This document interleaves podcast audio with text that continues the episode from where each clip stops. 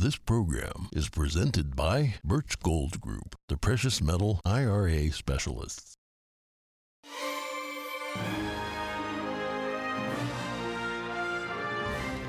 Good morning. In today's headlines, Southwest Airlines canceled close to 3,000 flights yesterday.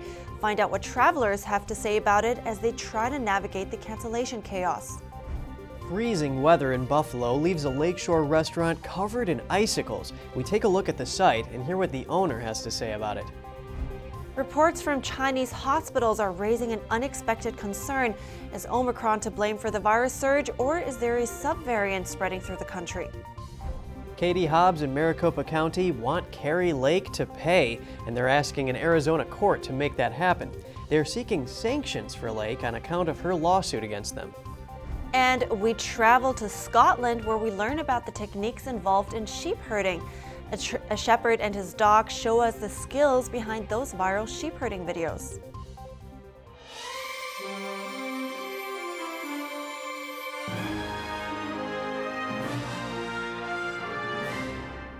Good morning. Welcome to NTD. I'm Kevin Hogan.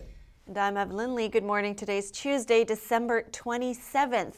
The severe winter storm that hit the U.S. threw a wrench in the travel plans of many Americans over the holiday weekend. If you're flying with Southwest Airlines, chances are you're not a happy customer. They canceled close to 70% of their flights yesterday. Southwest blamed the weather and staffing issues. NTD's Jeremy Sandberg has more on the frustration passengers are facing. Please continue to hold. Your current estimated wait is 131 minutes. The patience of Southwest Airlines customers is being put to the test. Call centers were swamped Monday. Some passengers trying to reach customer service were asked to wait up to three hours or longer. The phone systems that the company uses uh, is just not working. They're just not manned with enough manpower. The severe winter storm left thousands of people stuck, waiting at airports to be rebooked. They said even if you go through this line, it might be up to New Year to get a flight. Others struggled to find their luggage in piles between carousels. Luggage is nowhere to be found and uh, just stuck here. According to FlightAware, a flight tracking service, close to 4,000 U.S. airline flights were canceled on Monday and over 7,000 delayed. The bulk of those cancellations hit Southwest Airlines. Close to 3,000 of the airline's flights were canceled Monday. That's nearly 70% of the carrier's total scheduled for the day.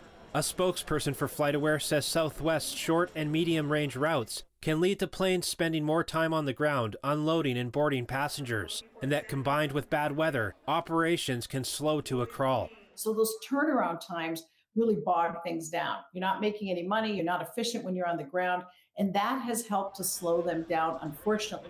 Many Southwest customers complained about a lack of response from the airline. There's zero information being spread at all, and so that's kind of annoying. The personnel don't have an idea. Whenever you ask them what's going on, they said, we don't know. Southwest put out a statement saying they were working with safety at the forefront to address the wide scale disruption, and that the challenges were caused by consecutive days of extreme winter weather. The president of a union that represents Southwest's flight attendants says the problem was a systems failure led by executive leadership, and that it's time to make it right. This is not a staffing issue. This is a systems issue. Southwest Airlines was staffed, its employees were ready to go to work, but when they chose to take flights into the middle of the storm or not preemptively cancel enough flights, their systems have not been able to keep up. Southwest said Monday it was doing its best to get its network back to normal.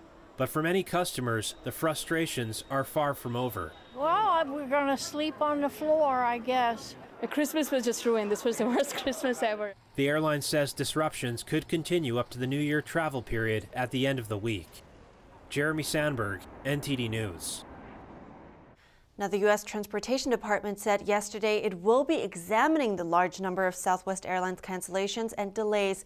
They say it was unacceptable and want to find out if it was in the airline's control. And in Buffalo, New York's Niagara International Airport is set to remain closed until at least Wednesday morning. The National Weather Service says they saw close to 50 inches of snow as of Monday morning. And the freezing weather and recent blizzards left quite a scene in Hamburg, New York. A lakeshore restaurant in the small town near Buffalo was covered in icicles. The restaurant owner says the storm started forming the ice stalactites Friday morning. He says it was from sundowner winds splashing against the restaurant's foundation and then freezing. That was after the temperature dropped from 45 degrees to around 12 degrees. Um, as you can see, it actually protected the restaurant by it dropping so low in temperature because it acted as a barrier and protected uh, the, the restaurant foundation.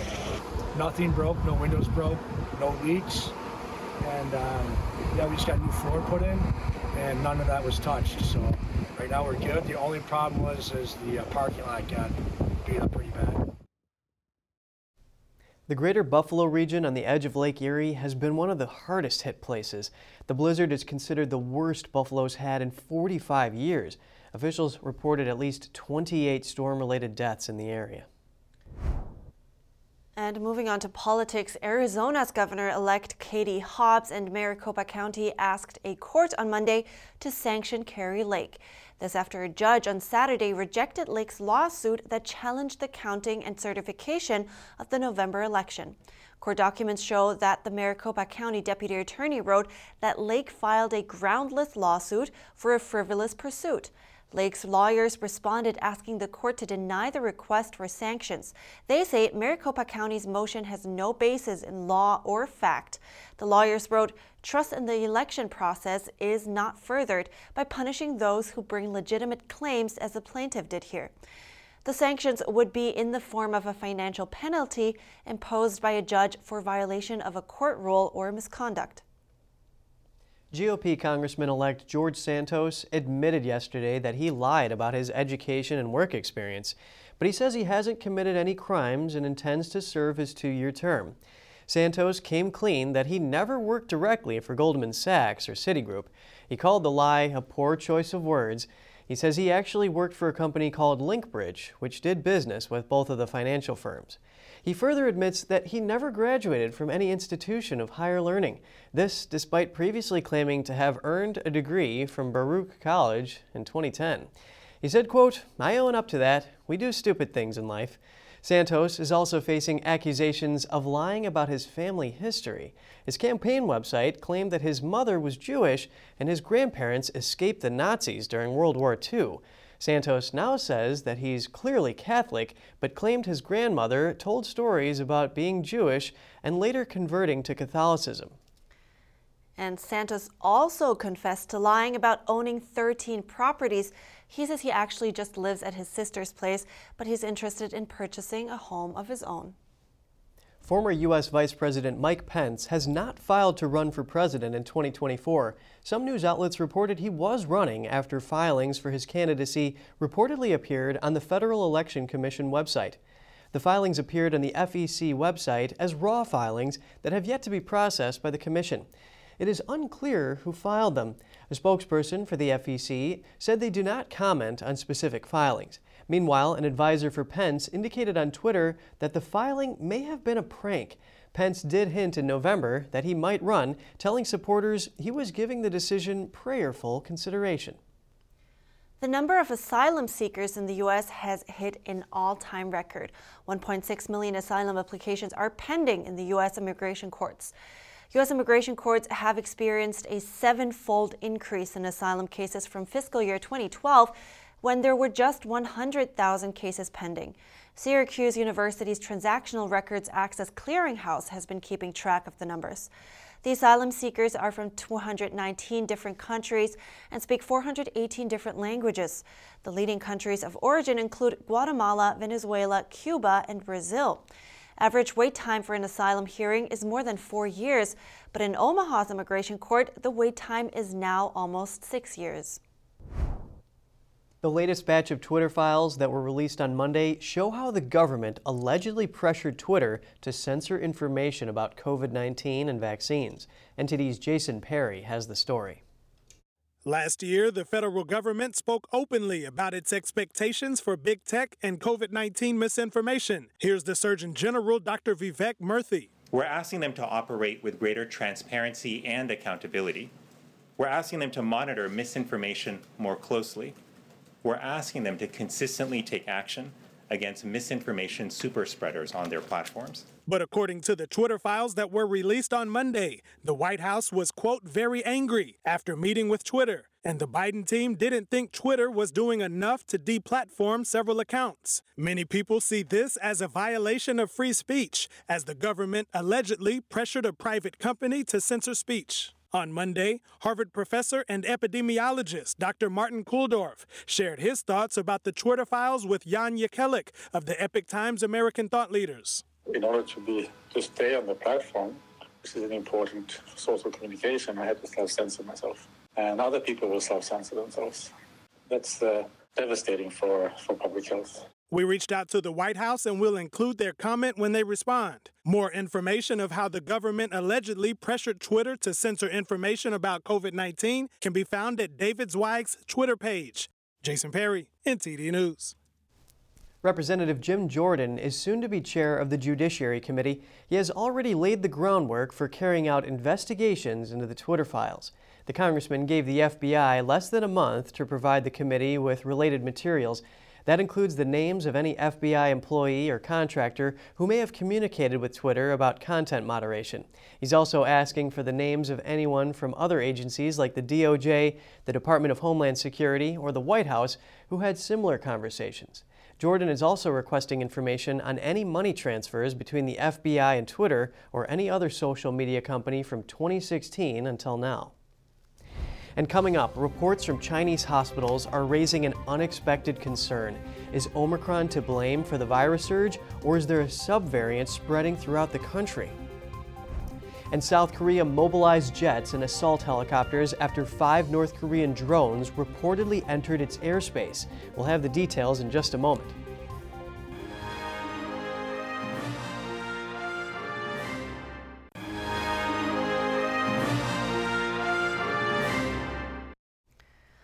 Welcome back. As Chinese hospitals become overwhelmed by patients with COVID symptoms, the country's National Health Commission announced it will no longer publish daily case numbers.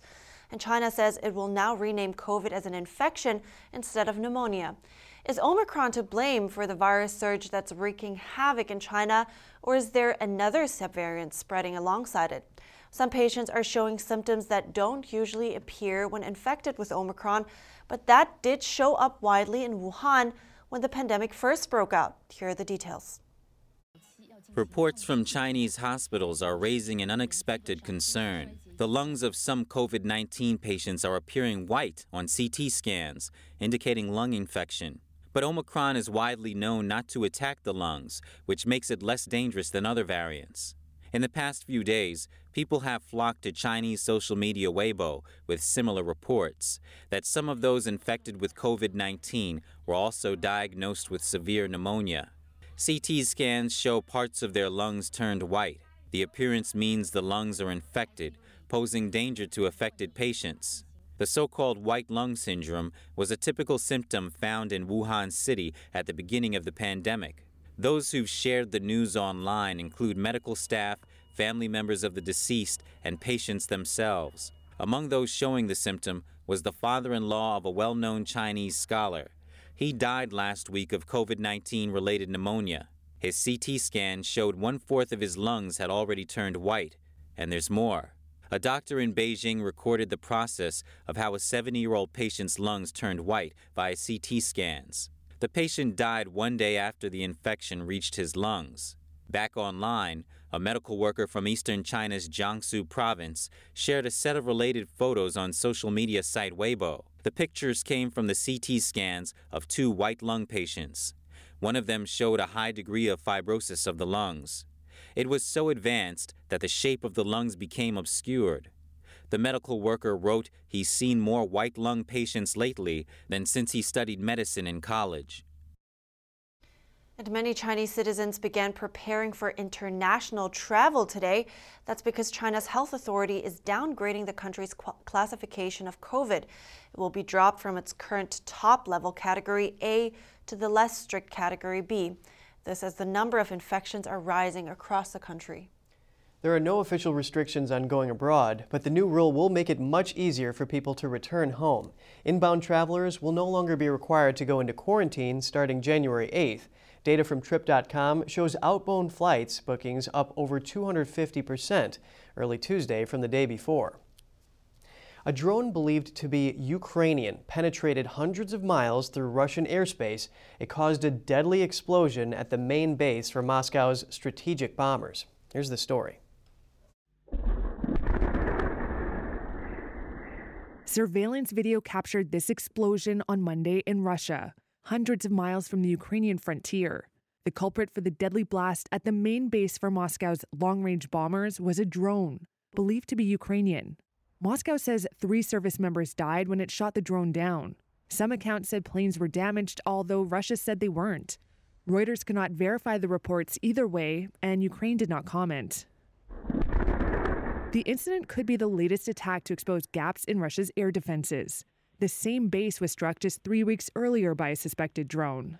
Kiev says the base is home to bombers that have targeted Ukraine's civilian infrastructure. Since October, Russia has been deliberately targeting Ukraine's energy infrastructure with drones and missiles.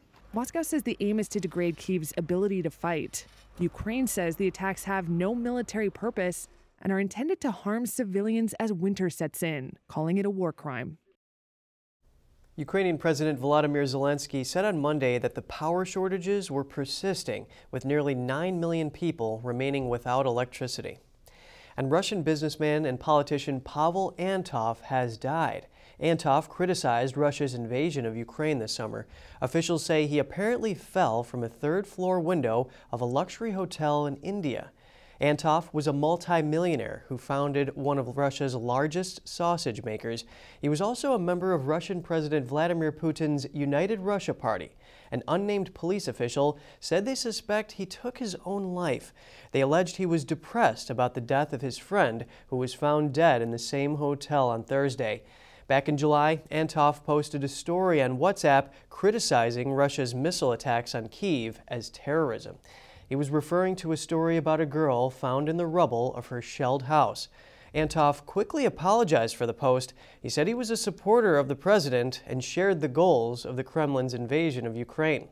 Antov is the eighth powerful Russian figure to have died suspiciously since the war in Ukraine began. Five North Korean drones crossed into South Korea on Monday. South Korea responded by scrambling jets and attack helicopters.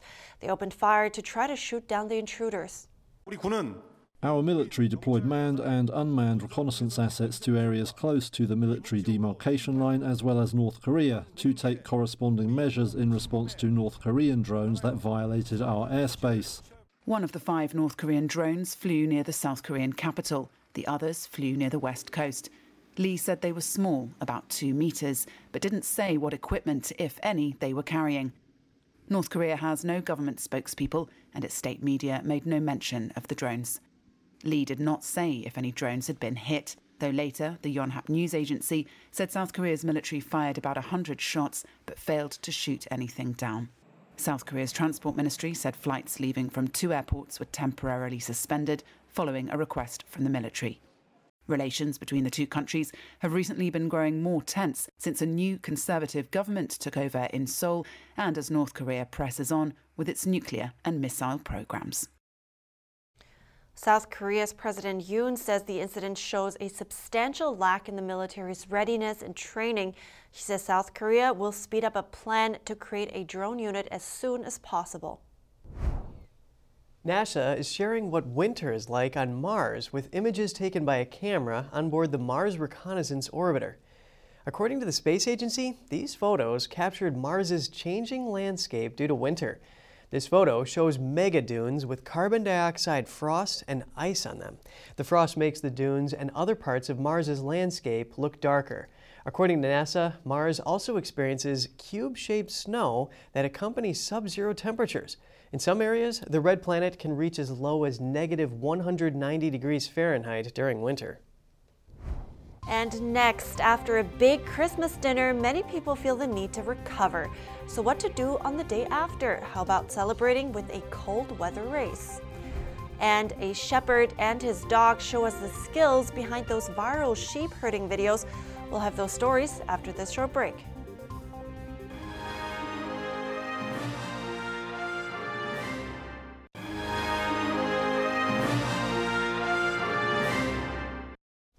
Welcome back. Christmas festivities can be very relaxing and usually involve a lot of eating. But what about the day after? Some cold weather exercise, perhaps? NTD's Flinders Kingsley has the story. Christmas is a time for spending with loved ones, and very often that involves eating an enormous Christmas dinner. What to do with all the added calories? A community in Berlin has a tradition of running 10 kilometers on the day after Christmas, or Boxing Day, to digest all the food eaten. Yes, it's always a great surprise for me that after 22 years, there are once again 180 to 200 runners who have taken part in the Roast Goose Digestion Run. It's nice. Wolfgang leads the Roast Goose Digestion Run with a fake goose in hand while dressed as Santa Claus. He leads the runners five kilometers to a small cabin where they're treated to delicacies before heading back to the start. Wolfgang Pech and his family are keeping up the tradition here at the Foresters Lodge, Alte Saubucht, and we are very grateful for that. Truly a beautiful sight. The whole community digesting their roast goose or roast duck. Over in Prague, there is a somewhat more extreme race happening a chilly winter swim. 350 contestants battled in the 100, 300, or 750 meter events. To make matters worse, the 40 degree water has a current with a mind of its own. The current was very strong. I had big problems just at the first buoy when the current was pulling me, and in the second round, I almost didn't make it. Swimmers say despite the unpleasant temperatures and strong current, finishing the race is great. Flinders Kingsley, NTD News. When we think of sheep herding, it may bring relaxing images to our minds, but the skillful work of a shepherd is a lot more demanding than we may imagine. Not only does it involve a special kind of dog, but it also requires specific techniques. NTD's Dave Martin takes us to Scotland, where a shepherd started creating content of his daily adventures. Sean Hanna is a former dairy farmhand from Western Scotland. He moved north from his hometown six years ago to become a shepherd and currently looks after a flock of over 700 sheep, including nine of his own. His three border collies provide a helping hand. Border collies are obviously a herding dog. They're probably the best herding dog in the Scottish environment. They're really built for it. They're amazing endurance dogs. They can run and run for hours and they just don't tire. Come on! They are five year old Kate, three year old Storm, and her 18 month old puppy Echo. Sean says that training the dogs in the natural way is advantageous. So it just starts off by taking them out with older dogs.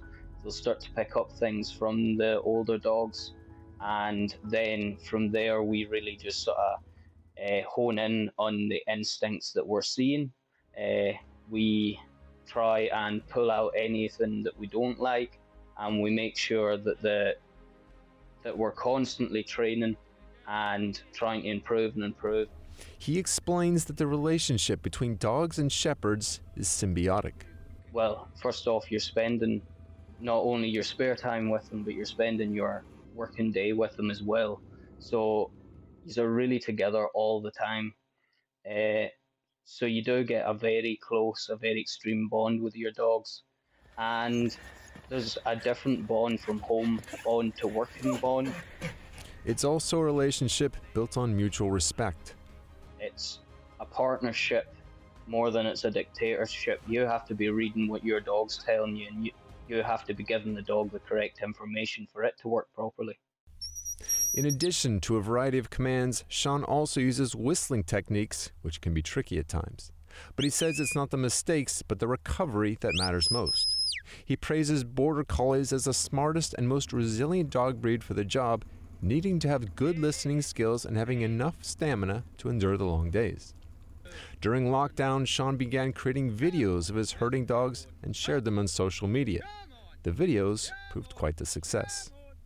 I think it's just because a lot of our videos are quite fun. They show the dog's talents, uh, but also we have fun while making them. And I think that some comes through a lot that we are actually out there having fun. There we go. They're moving. Sean says that his dogs enjoy their work. We like to say these dogs have the will to work, but what that really means is they want to go out and work with you. And they're rewarded with tasty treats at home once the day's work is done. Wow, those dogs have so much skill. Right. Three dogs, I think, for a flock of 700 sheep, right? That's impressive. Oh, yeah. Good point. all right, that's all for today's program. Write us at goodmorning at ntd.com if there is any feedback or ideas you may want to share. Thanks for watching. I'm Evelyn Lee. And I'm Kevin Hogan.